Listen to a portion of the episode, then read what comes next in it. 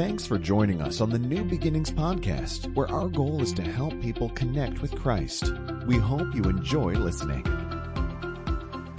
My, my buddy Shane Willard is here today, and we were just kind of trying to do the math. We think he's been coming here for about five years. So, how many of you have ever seen Shane Willard before?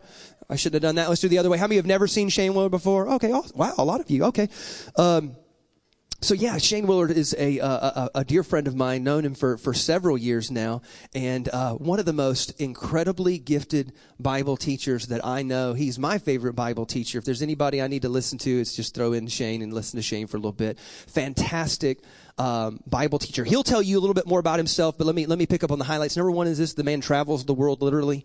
Um, he, I think, he only lives in his actual home seven weeks out of the year. I don't know, something like that. I mean, the man literally travels. He's like, well, I'm in three months this country and three months in this continent. And then he's, he just, it's all he does is travel and do what he does here. So it's a real treat for us to have him. And the other thing I'd like to tell you about is that he is a product junkie. Um, which is different because most guest speakers they travel with like one sermon per year that's all they got and then and then they spend all year writing the sermon for next year and then they travel and just that's that's not shane shane shane clearly has a thousand sermons back there on the product table and what he does is is that he sells this product and all of the money from this product grows directly into orphanages and rehabilitation centers. It's the most incredible thing. He'll probably tell you about it here in just a second. But anyway, just just give him a big warm welcome from New Beginnings, would you, my friend Shane Willard? Thanks, bro. Thank you very much. Genesis chapter 4, if you'd like to follow along in a Bible, I want to talk to you this morning and to, I want to speak right into your series on soul detox. Um, it's an honor and privilege to be back with you with um, one of my best friends in the world. And um, you it's good to have um, my good friends here with me, uh, David Sane. Um, he, I, I, was thinking about it back there. I was just waiting to come out. I thought, man, 18 years ago, I was doing youth conferences with David Sane, and those kids that we were speaking to 18 years ago could feasibly have kids in a youth group now. And it's sort of, you just go, wow, it's like amazing. Uh, my friend Joey McIlvain's here. He was a great youth pastor out in Manteca, and um, he drove down today to spend the day with us. And of course, my friend Erod Skoltz, who, uh, if you're wondering who Erod is, just, one, just ask yourself the question who's the loudest guy in the whole room? Who's the guy wearing orange when no one else is? Who's that guy? Um, that's my friend Erod Skoltz. Flew all the way from Johannesburg to be here today, and I think that deserves a hand right there because that is. Is far as um, as Pastor Todd said um, uh, afterwards, uh, my resource table's back there. If you can't find my resource table, seek medical attention because it's taking up half the back of the room. Um, 100% of what we make back there today, we're going to give to mentally handicapped children in China. Uh, I think that's a pretty good deal. All I'm asking you to do is to come get something that'll change the way you look at God forever. And in so doing, you put something in our hands that helps us feed, clothe, shelter, educate mentally handicapped children in China. It's the only way we keep our orphanages going and doing that stuff. We, we have four or five new ones since the last time I was here. Um, I, as Pastor Todd said, I try to really endeavor. I, I write new things. Uh, I try to read and study and write two hours a day. That way, I'm never the guest speaker that oh he's just got this one thing to say. No, no, no. We, we want to really seek the Lord, and we want to come around and always have something different to say. So come on back there. Uh, say hello. Everything's available in four formats CD, DVD, USB, and direct download. Okay, so I can actually make it appear on your phone. Um, or if you're like, Shane, what is that? I'm not an astronaut. Don't worry, we've got CDs, we've got DVDs, we've got all that kind of stuff as well. All right? Uh, or you can just go get your nine year old before you come to the table. We'll show that it's fine. it's no worries. so, I want to talk to you this morning into your series on soul detox. I want to talk to you about being set free from envy, jealousy, and comparison, to get these things out of us. Now, as soon as I say that, everybody should sort of perk up because we all sort of deal with that. Let me try to put language around that because anytime we say something big and we don't have language, it's frustrating, right? So if I said we need to get rid of envy, no one's going to disagree with that. No one's going to be like, no, envy's good. No, we wouldn't do that. But if we don't have language around it, it kind of can be frustrating. So here's what I mean.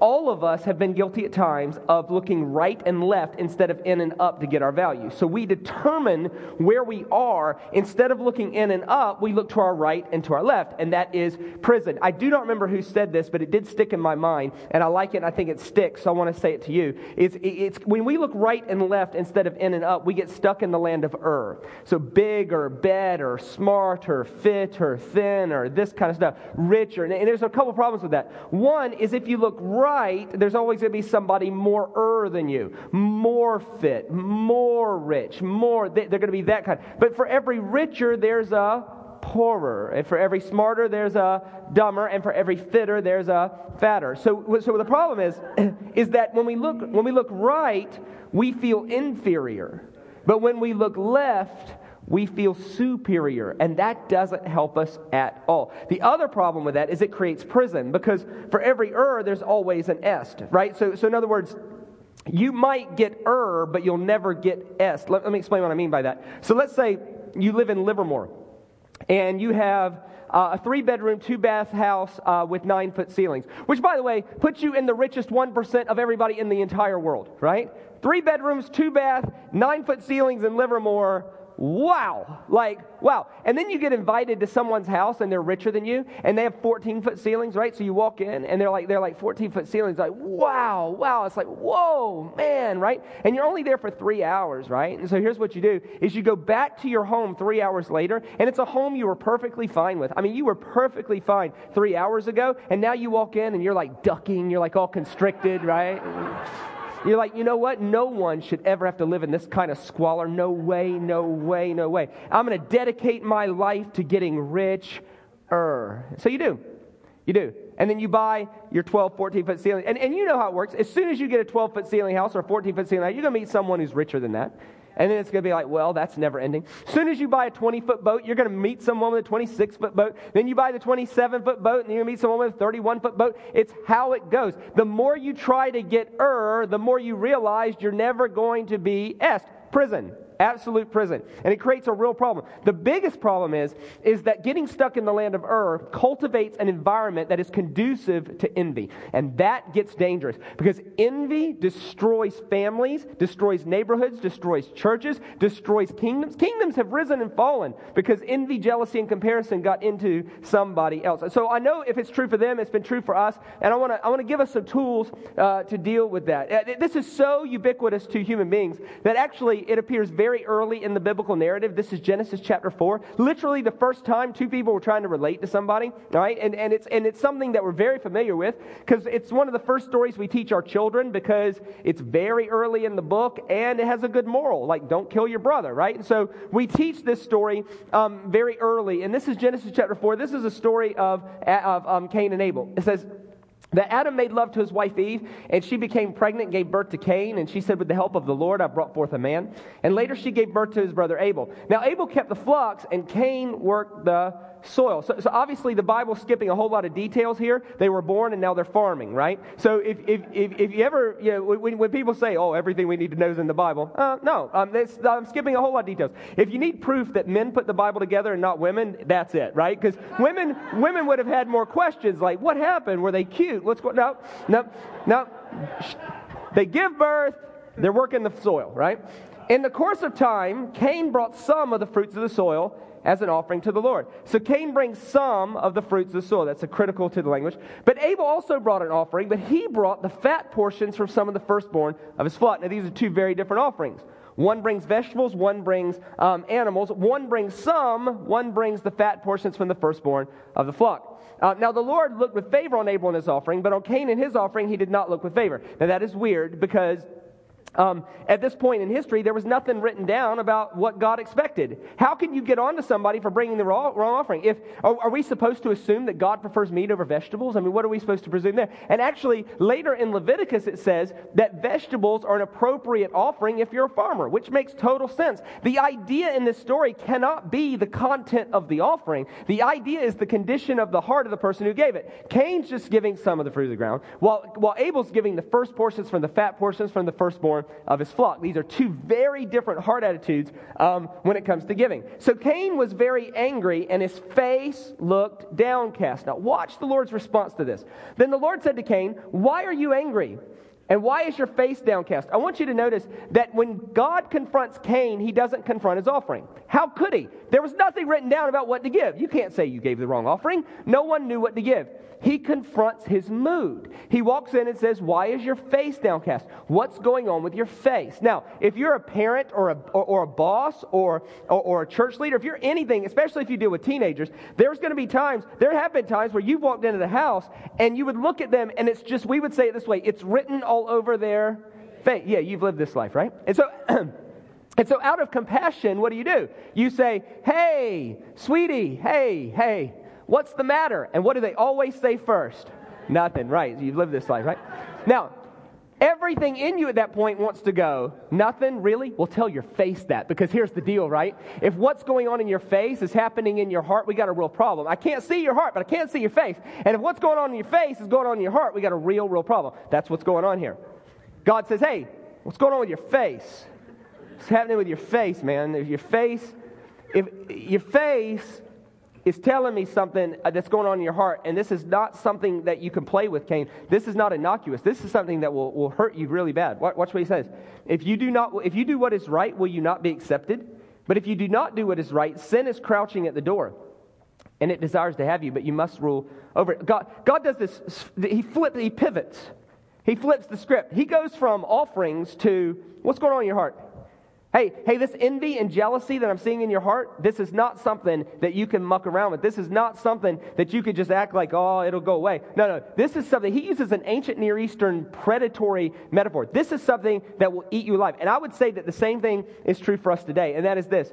that is this. If we don't deal with envy, jealousy, and comparison in our soul, it will destroy us eventually. It is not something that has just a little effect. This is something that if you let it go, will eat us alive. Now, now if you, you know the story because we went to Sunday school, but if you, if you don't, it ends very poorly. Watch what happens. Next slide. Uh, now, Cain said to his brother Abel, Let's go out to the field. And while they were in the field, Cain attacked his brother Abel and killed him. This, this it ends very, very poorly. Now, a couple of observations uh, for us today in terms of dealing with it. Uh, one, envy and comparison lead us to violence, and that's the problem. The problem with envy is envy is very difficult to deal with. Why? Because one, it promises something it cannot deliver. It says if you do violence, you'll get what you want, and that is almost never true. But that's what envy promises. Envy says if you hurt someone else, you'll get what they have. Almost never true. Uh, uh, actually, yeah, pretty much absolutely never true. Let, let me illustrate this, right? So, so there'd be a high school around here somewhere. And in that high school, at least once a year, guy number one beats up guy number two, right? So guy number one commits an act of violence on guy number two. And what's it almost always about? It's always, always about a girl. Yeah, see. Right? So what happens is, here's how it goes, right? Guy number one is dating said girl. Guy number two swoops in and steals said girl away, presumably with his six pack of abs. This, the, the, the girl, see, once you're 40, your abs just let go. It doesn't matter. But, but in high school, it matters. You're like, hey, right? So, so the girl goes with guy number two. Guy number one gets jealous, right? And what does he do? He commits an act of violence on guy number two. He beats guy number two up. Now, what's his goal? Is his goal to beat a guy up? No. His goal is to re win the affection of the girl, right? And here's what envy says envy whispers in your ear and says, hey, hey, if you beat that guy up, you'll get her back. Now, is that true? No, you're not going to re win her affections by committing violence, right? So you go over there and you beat this guy up, right? The girl is not automatically re attracted to you. And if she is, leave. She's Looney Tunes, right? Girls shouldn't be attracted to acts of violence, right? So what happens is, with envy, is envy says, if you do violence, you'll get what you want. My friend Erod Skoltz, he's here today from uh, from Pretoria, South Africa. And I can tell you when I was there, um, there was a guy named Malema who riled up a lot of people and said, Those people have more than you, and the way to get what they have is to burn the city buses. And so this was going on while I was there. And so the idea is, is, is if you if you commit violence you'll get what you want. And some people did that. They didn't realize and think through they were actually burning their ride to work right? And and and, and that's a problem right? So, so no one told them that right? But envy is very difficult to deal with because it promises something it can't deliver. It says if you do violence you will get what you want. Almost never true. Almost never true. When we think that someone else has something better it leads us to envy and violence. What we find with envy is is normally reasonable people. People who are normally reasonable. They rationalize violent behavior when envy is. If you know someone who's normally reasonable and you see them acting out in violence, there's almost always envy and jealousy underneath that. Think about it in your own life. Think about it. Think about it with somebody else. This has happened to you. You have actually done it. Like, have you ever, have you ever been working in an office situation and all the people you thought were your friends suddenly are coming against you and you can't think of anything you did and then you realize you got the promotion?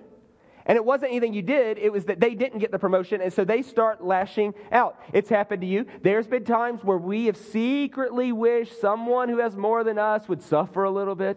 There's, and this is where it gets dark where, where we secretly, we would secretly celebrate if we saw someone else suffering. We wouldn't announce it because that would be weird, but we would secretly, this is that thing in us that when we hear big guys are having, or, or, or very successful people are having, um, having success, and then we hear that they're going through something, we go home and Google it so we can read about it. We love that stuff. Why? Because when somebody who has more than us suffers a bit, something in us really likes that. That is nasty, dark, dirty, soul detox worthy stuff. You got to get that out of us. Um, this happens gradually.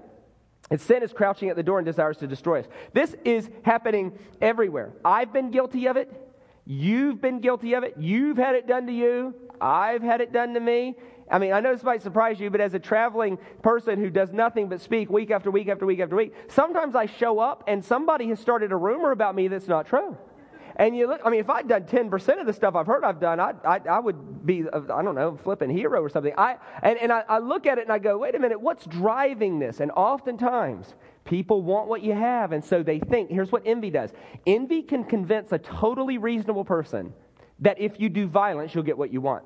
And that makes it very dangerous. It happens all over the place. Look, this is up. Next slide. So this is, these are just some biblical examples. Like, like there's this three of these happen in one family. Like there was this one time there was this um, guy named abraham and he was married to sarah and God says to them, Hey, um, I'm going to give you a kid. Now, evidently, Sarah was way, way, way past menopause, right? So this isn't going to happen. And so Sarah says, You know what? I'm way past my childbearing age. We can't do this. I think what God means is for you to sleep with that younger woman, right? And so, and so Abraham ends up sleeping with this younger woman. Now, don't get mad at Abraham. It was his wife's idea, and it was all out in the open. And I'm sure he did it under extreme duress. What? No, a younger woman? Variety? No, please, please. But he does it. Anyway.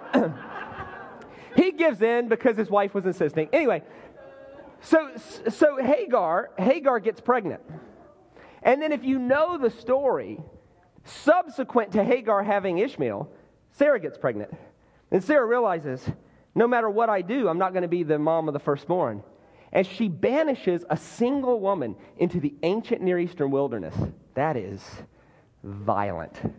Jacob tricks Esau out of his entire birthright violence. Later in the same in, in, the same family, Joseph, Jacob has 12 children. Joseph is his favorite. There's so many bad parenting things with this. He has a, he has 12 children and he buys one a special coat that he doesn't get anybody else.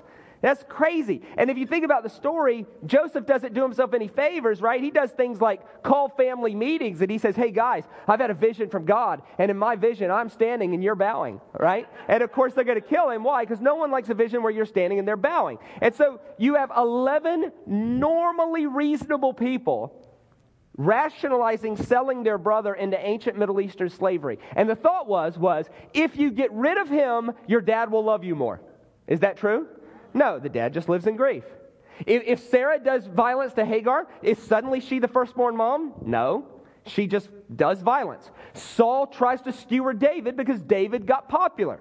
So Saul tries to skewer him. He misses. But here's the thing envy Saul, a normally reasonable person capable of running a, a country, Saul gets envy in his heart and he says, You know what? I'm going to get rid of this. And his and envy says, If you get rid of David, you will win his popularity back. Is that true? No, you just martyr him and he gets more popular.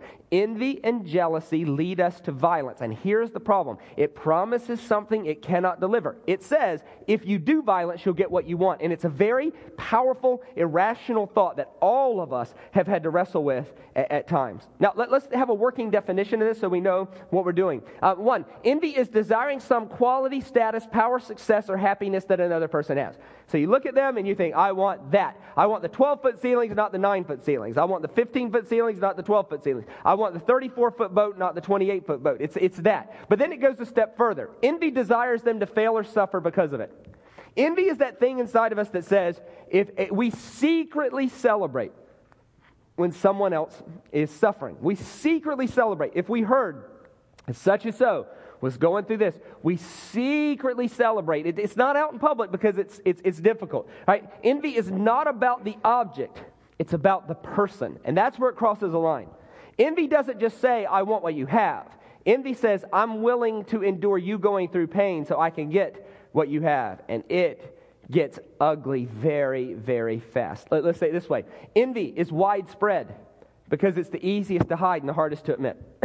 Years ago, the church gave us something called the seven deadly sins.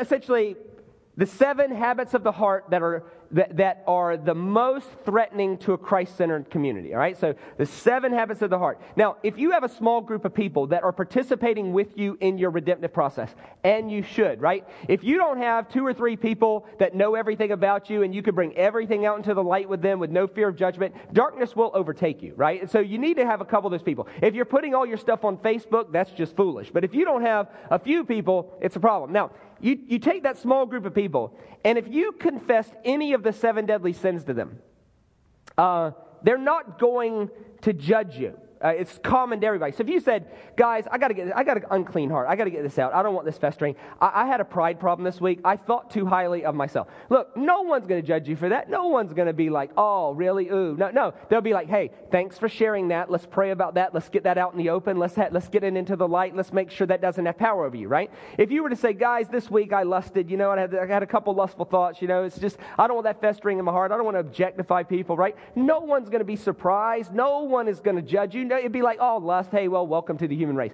Look, if your issue is gluttony, no one's surprised. No one. No one's surprised. If you said, hey, I have a, I have a tendency to habitually overeat, no one's going to go, what? Really? No, you? Oh, look, really? No, your blood type's gravy. Of course, we can see this, right? Right? No one. No one's going to judge you. No one's going to be surprised. No one's going to hold it over your head. No one's going to do that. But if you were to come in and you were to say, I have an envy issue, well, there's something creepy about envy. So if you were to come in and go, guys, got something in my heart, got to get it out. I don't want it festering in there. I need to confess to you guys. I, I really, I struggled with envy this week. There's something creepy about that. It's like, ooh, envy, you, go sit at the children. No, it's, it's, a, it's, it's a different thing. Why? Because when we admit envy out loud, it's an out loud admission that we think someone's better than us. And that gets very creepy. So here's what happens envy's hard to deal with because it promises something it can't deliver. It says, you do violence, you'll get what you want. And that's just not true. Second reason it's hard to deal with is that it's easy to hide and hard to admit, so it festers. You keep it inside. It stays a very, very private thing. The other reason it's very hard and widespread is because it's driven from everywhere. the the number one driver of, of envy is Facebook. Okay, so, so Facebook is, is a powerful marketing tool that should be used to drive your business or whatever you're trying to do. But Facebook, at the most root, at the most basic level, Facebook is voyeurism for people's best side. That's what it is. So if right now, if you're thinking, I wonder if, if the thought hits you, you know what? I wonder how Johnny's doing. Good old Johnny from high school. I wonder how Johnny's doing. What would you do? You'd go home and you'd Facebook search Johnny. Now, Facebook somehow has figured out which Johnny in the world you're talking about. Let's give that to him. That's pretty good, right? So, so you type in Johnny, and there's old Johnny, right? Now, you click on Johnny, and his profile comes up. Now, when his profile comes up, what do you do? Do you read his profile? Zero chance on earth. What you do is you watch and you look at his photos, right? So first thing you're gonna do is you're gonna go through the photos to see what he looks like now, right? And you're gonna do this. Well, well, the first photo you click on is Johnny standing in front of a new BMW. The caption says, Hey, everybody, look at my new ride. What the caption should say is, Hey, everybody, look what I just did. I bought something I can't afford with money I don't have to impress people I don't like. I'm paying 8% interest on something losing 50% of its value. I'm going to be broke for years because of this.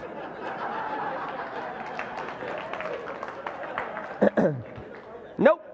Look at my new ride. No one ever posts the car payment.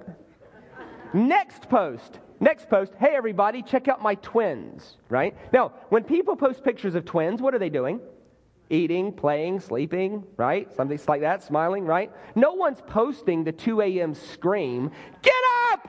I lost my passy. You must awaken. No, no, they don't do that, right? It's look at my new twins. The, the next picture. Hey, everybody, check out my new house. 12 foot ceilings, right? And you're like, flip the 12 foot ceilings, right? So, so, so you look at it. You know what no one posts? No one posts the mortgage payment. No one. Next picture. He's at a nice restaurant, and the caption says, celebrating 10 years with my sugar plum. All right? Now, when we read something like that, all of us, every one of us, envy or not, all of us go, ah, right? Why? Because we know that on Facebook you post date night, not fight night, right? We know that, right? Now, here's what happens, right? So if you're not careful, right? Here's what happens. You look at Johnny and you're like, wow, I'd love the free BMW and the cry free twins and, and, and, the, and the, the mortgage that doesn't set me back and the perfect marriage. I'd love that. Here's the problem it's not real. And so it, it starts doing envy, it starts driving envy. Envy's hard to deal with because it promises something it can't deliver. You do violence, you'll get what you want. It's also widespread because it's the easiest to hide, the hardest to admit, and it's driven from everywhere, including social media. Facebook is so powerful, it's actually responsible for a social phenomenon they've actually named called meta envy. Literally, envy about envy. Look, let me, let me tell you what I'm talking about. I, I, I, turned 40 this year, and something happened to me. It's, it's weird. I, I, turned. I've always been a night owl. I'd always stay up late and then and then sleep in, and I I just always have been that. I've always been sort of a night owl. Well, I turned 40. It was weird. I turned 40. The next day, I wanted to go to bed early. It was weird. It was weird. It was like, oh, it's about 9:45. I should probably hit the hay, right? I don't know what happened, right? So at 40, I'm no longer a young adult, right? And now, the truth is, I probably haven't been a young adult for years, but at 40, it's like official, you're no longer a young adult. Now, I know I'm not a young adult anymore because when I hang out with young adults, they do things I would never think about doing, right? So they, they do stuff, and I'm thinking, who would think to do that? Now, listen, if you're under the age of 25 and you're in this room, I need you to listen to me right now, and trust me, I'm speaking for the whole room, okay? So, everybody, if you're under the age of 25, I need you to pay real close attention because I'm going to speak for the whole room. And trust me, whether they'll admit it or not, uh, they're, they're thinking it, okay? All right, listen. no one gives a crap what you ate for dinner. right? Right? Right? Right? Can I get an amen about that? That's, yeah, at least a clap or something, right? All right, so, so I don't know what goes through the mind of a 23 year old where they're sitting at a restaurant and they're like, you know what? I think the whole world wants to see a picture of my burrito, right? right? And then the guy on the other end's eating a grilled chicken salad. He can't let that go. So he's like, and then they have an unspoken contest about who gets the most likes about something no one cares about. It's envy. Envy is, envy is the revelation about our darkest side. Let, let me, now look, men and women deal with envy the same but they deal with it differently, right? So they deal with it the same amount, but it, it looks different. So, uh, so let me illustrate this with women. Uh, trust me, there's a male illustration coming because I wouldn't do one without the other because I don't want to turn half the room against me. But here, here, like, women will understand this. The, the second most awkward day in a woman's life is the, is the first year of, se- of seventh grade. So, so the first day of seventh grade, right? So what happens is, is everyone's in sixth grade and everybody's little girls. And then you have like a 10 week summer break and you come back and now it's the first day of seventh grade. And what happens, I, it's unbelievable. What happens in that 10 week period of time is some of them go from girls to women, and some don't.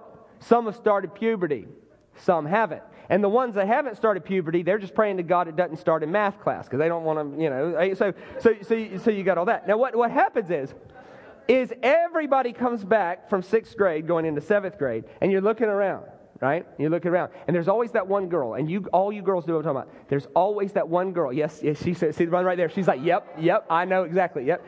There's that one girl who developed before everybody else, right? And when I say she developed, I mean like flip, like she developed, right? And and she's and the more she develops, the more she develops and she's becoming the most hated girl in the whole school by the girls and the reason is is because she's getting all the attention from the the boys. So the junior high dance, she's got like 40 invitations, and you're flat out getting your cousin to take you, right? Right? And, and you look at her and you're like, uh, we hate her now, right? Right? And the reason, why do, why do we hate her? We hate her because she developed early. She didn't do anything. So at night, you, you secretly hate her, but at night you're praying to God. You're like, please, God, please, God, please, God, please, God. Come on, come on. Please, God, please, God. Now, what happens is, I, I'm telling the truth. Yep, yep, yep. All the girls are going, yep, we know, right? Here's what happens you hate that girl. What has she done? She developed early. She's done nothing, but that hatred, that envy sets in.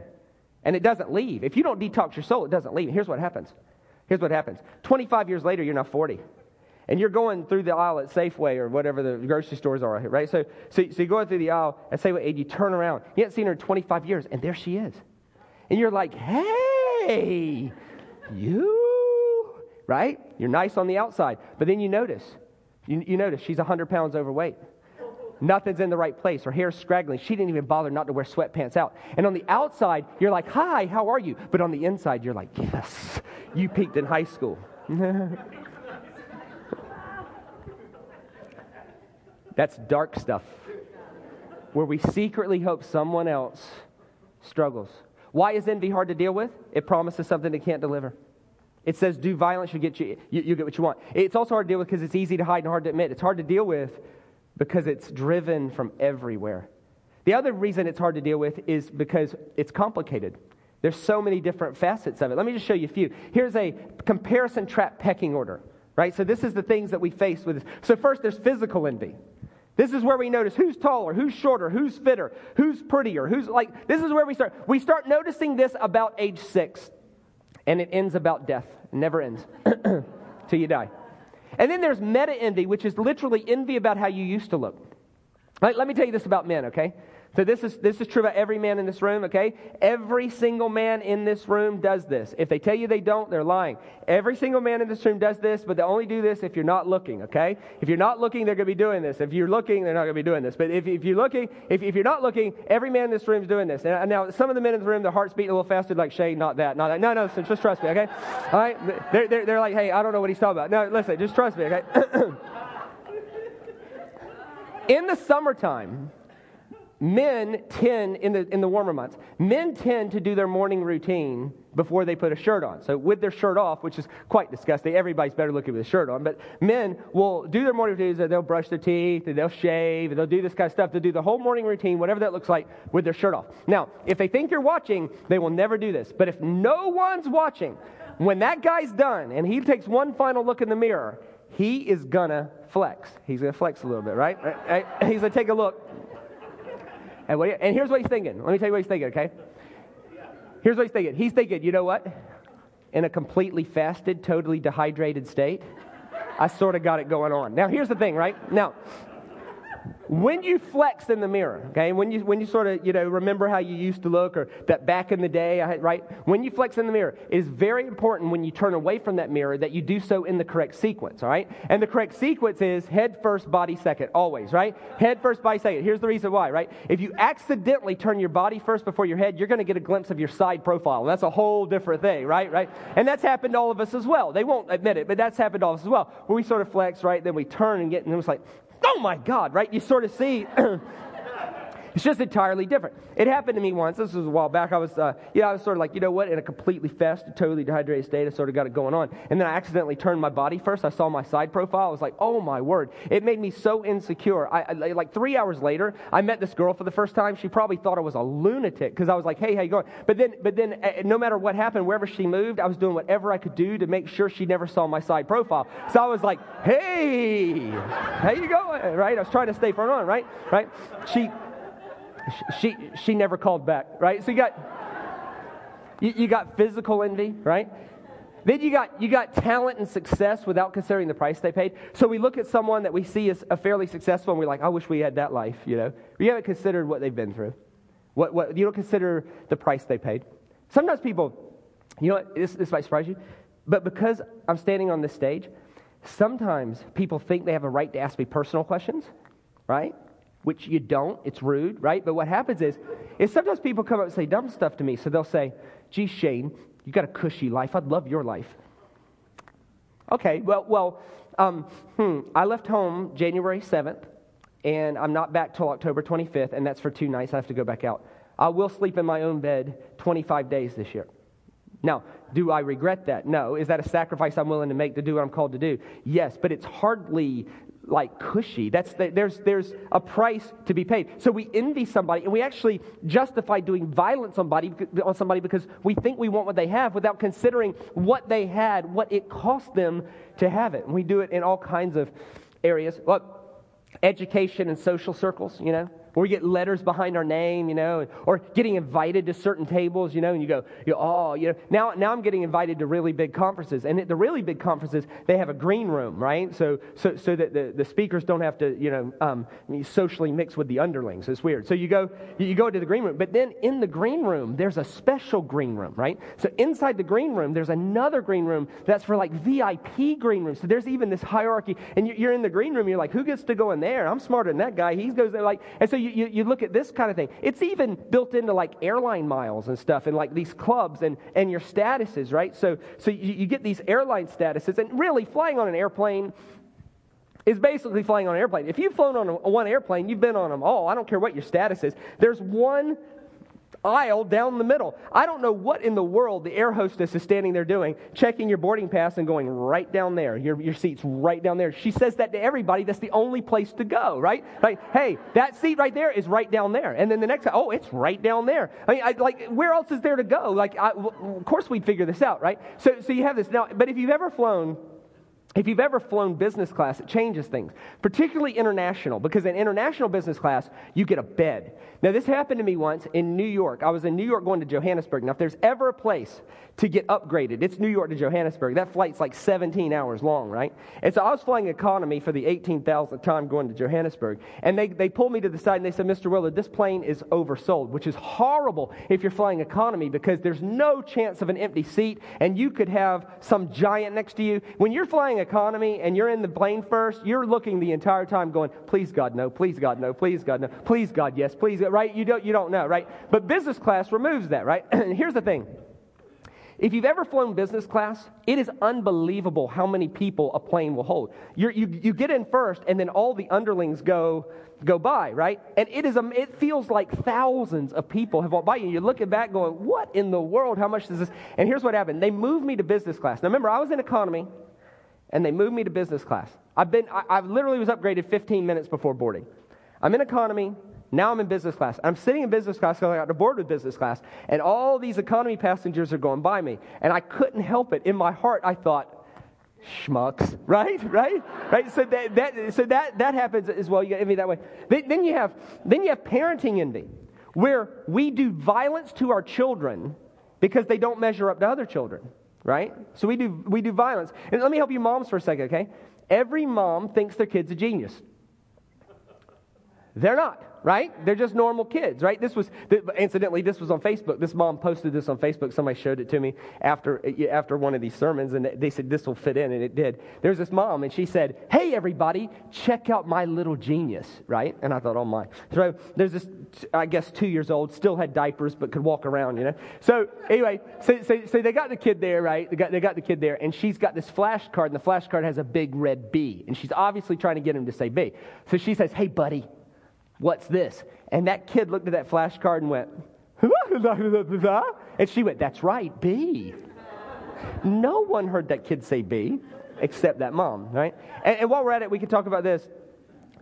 All of us hate six year old birthday parties. We hate them because you can't leave your kid there. You can't leave 46 year olds with one adult, right? So all the moms end up having to stay, and it's because dads don't do that. And if one dad stayed, it's just creepy. They're like, sir, leave. It's, it's just, the moms do it, right?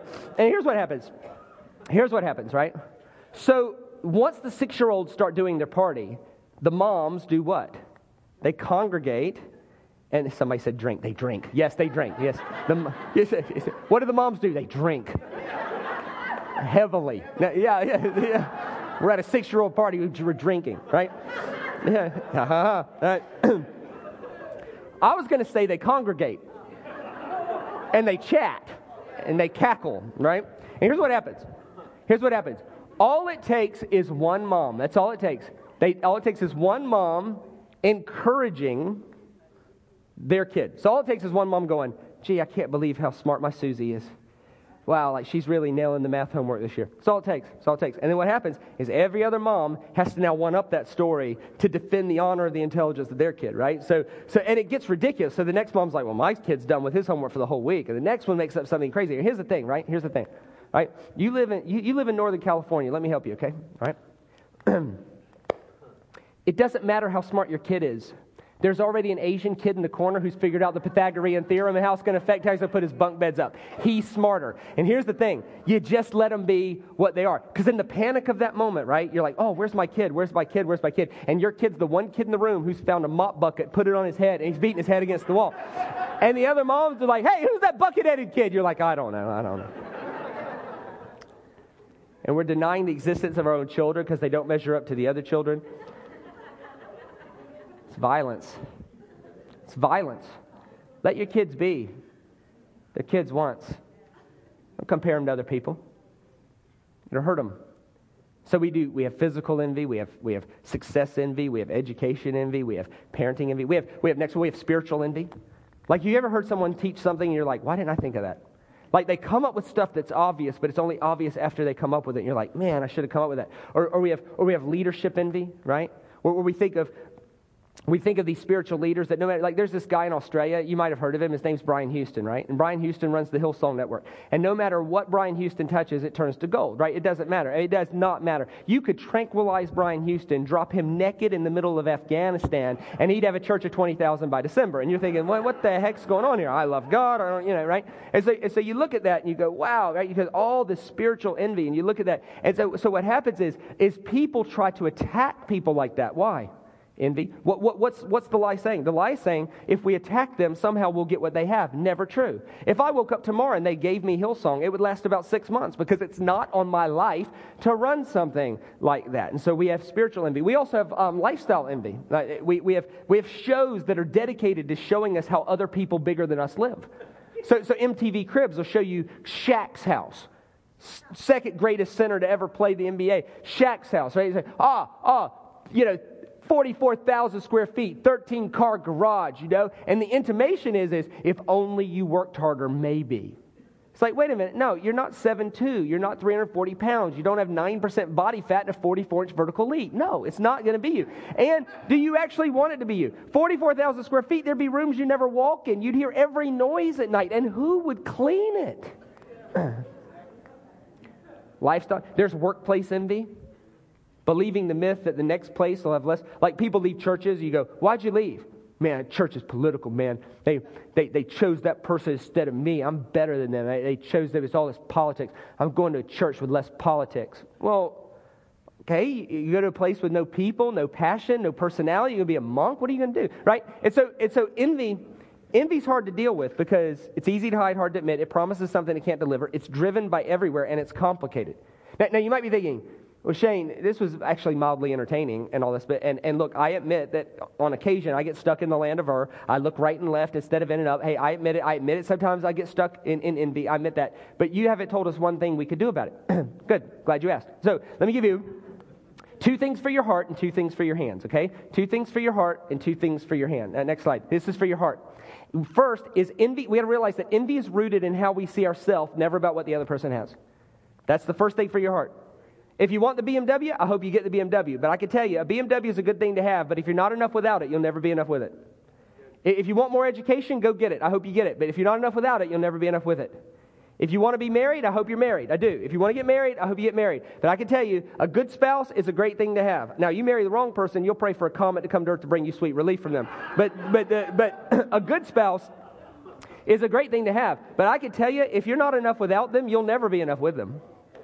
Like, there's no such thing as a happy marriage that was forged between two miserable single people. Gee, we hated our life, but marriage fixed everything. No, it doesn't work that way, right? Even, even if you got what they have, you would not feel better about yourself because envy is rooted in how you see yourself, not about what the other person has. That's one. Two, the simplest gospel message is that you were loved while you were imperfect and before you realized any potential in your life. That's the simplest gospel message. That's the two messages for your heart. Now, let me give you two very practical things you can do with your hands that will, that will solve this. The cure for, for envy is not prayer. I, I just struggle with envy. Pray for me. Now, I, look, I believe in prayer, but uh, not for this. Prayer is not the cure for envy. I could pray for you till Jesus comes back, and you're still going to have envy if you don't deal with it, right? This is how you deal with envy. One, gratitude for what is present in your now will break the power of envy. Now, let me explain that very quickly. 10 times a day for 10 seconds. 10 times a day, I'll do it in the way you remember. 10 times a day for 10 seconds. Stop and be thankful for nothing other than what's in your present now. Now, this sort of throws itself in the face of faith culture, which is we need to call things that are not as though they are. We need to go to the next level. We need to be believing God. Now, listen, hey, I'm all for that. And if, if, if you're leading an organization or family or business, you better be doing that. But that will not help envy.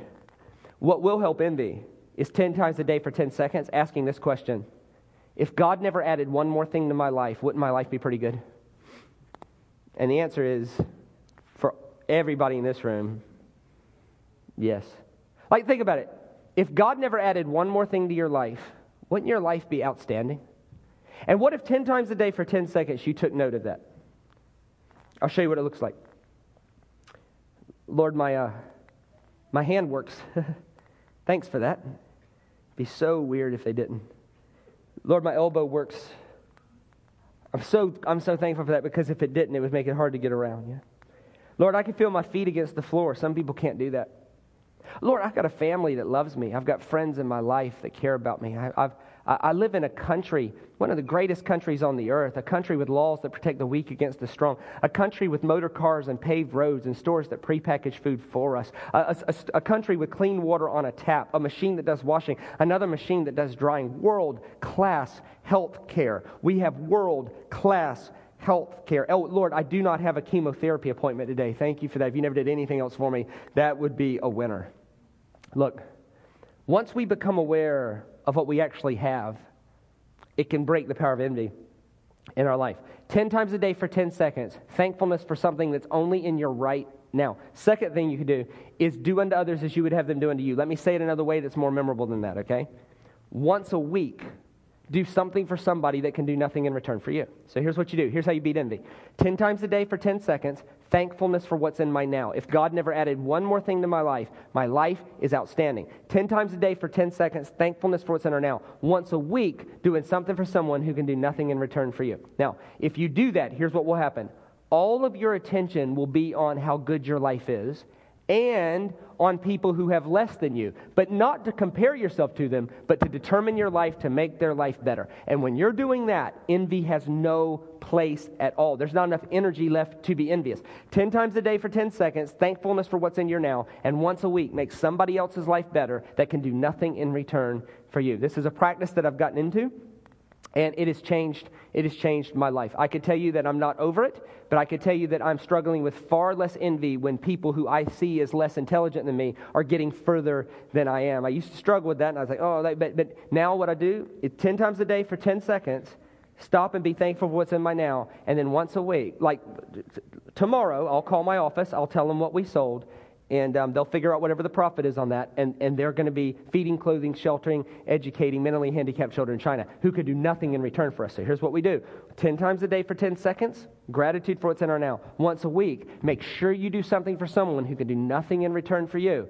And when you do that, envy has no place to hang on. It literally has no energy to attach itself to. Because here's the thing if envy is a practice of the heart, then so's the solution.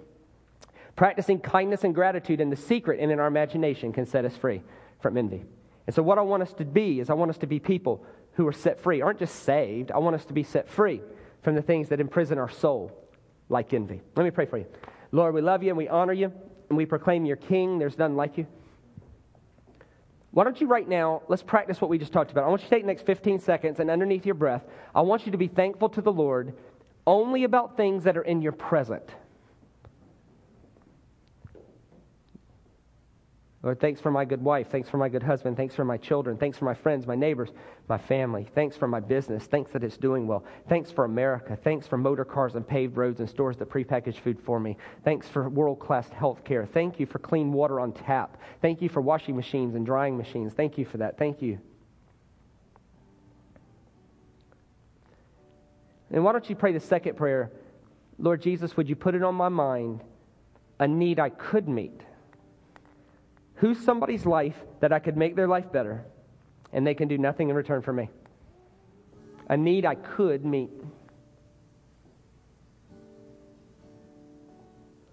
Maybe you're here today and you need to say yes to Jesus for the first time. You can just make that choice. If you need words to say, you could say something like, um, Lord Jesus, I'm going to trust your version of my life story instead of the one I've written for myself. And um, I'd love to partner with you and teach me how to live, and let's do this thing. Amen. Would you look this way? Thanks so much for letting me be part of your morning. I really enjoy it. I always love coming back here and um, being with Todd and Tara and the, and the, whole team. You guys have a great church. And I look around, and it's just a great thing what you guys are doing. And keep it up. Put the hammer to the ground. Um, may you be people who wake up every day not just wanting to go to heaven when you die. That's boring. We want to be people who wake up every day saying yes to the infinite possibilities that God has for our life. May you do that in a soul detox, envy free. Until I see you next time, grace and peace. God bless.